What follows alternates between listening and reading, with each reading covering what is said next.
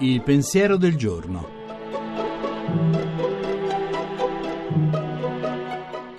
In studio Paola Ricci Sindoni, professore ordinario di filosofia morale. Dovremmo scandalizzarci di più e con voce forte quando nelle azioni criminali compaiono dei bambini. È successo a Napoli e chissà in quante altre città, nelle periferie dove si soddisfano i desideri perversi dei ricchi e si prepara quotidianamente lo smercio della droga.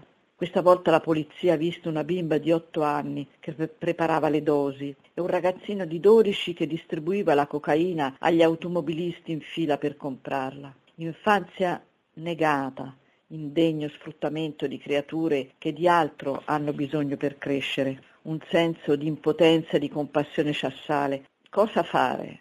In primo luogo, e lo si fa, questi bambini vanno tolti da quell'inferno, affidandoli a organizzazioni familiari perché possano, prima che sia troppo tardi, recuperare un'atmosfera adatta ai loro polmoni e alle loro anime.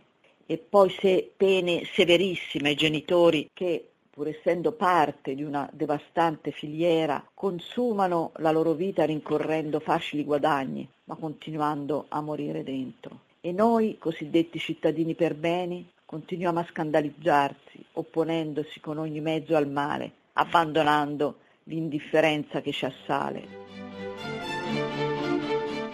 La trasmissione si può riascoltare e scaricare in podcast dal sito pensierodelgiorno.rai.it.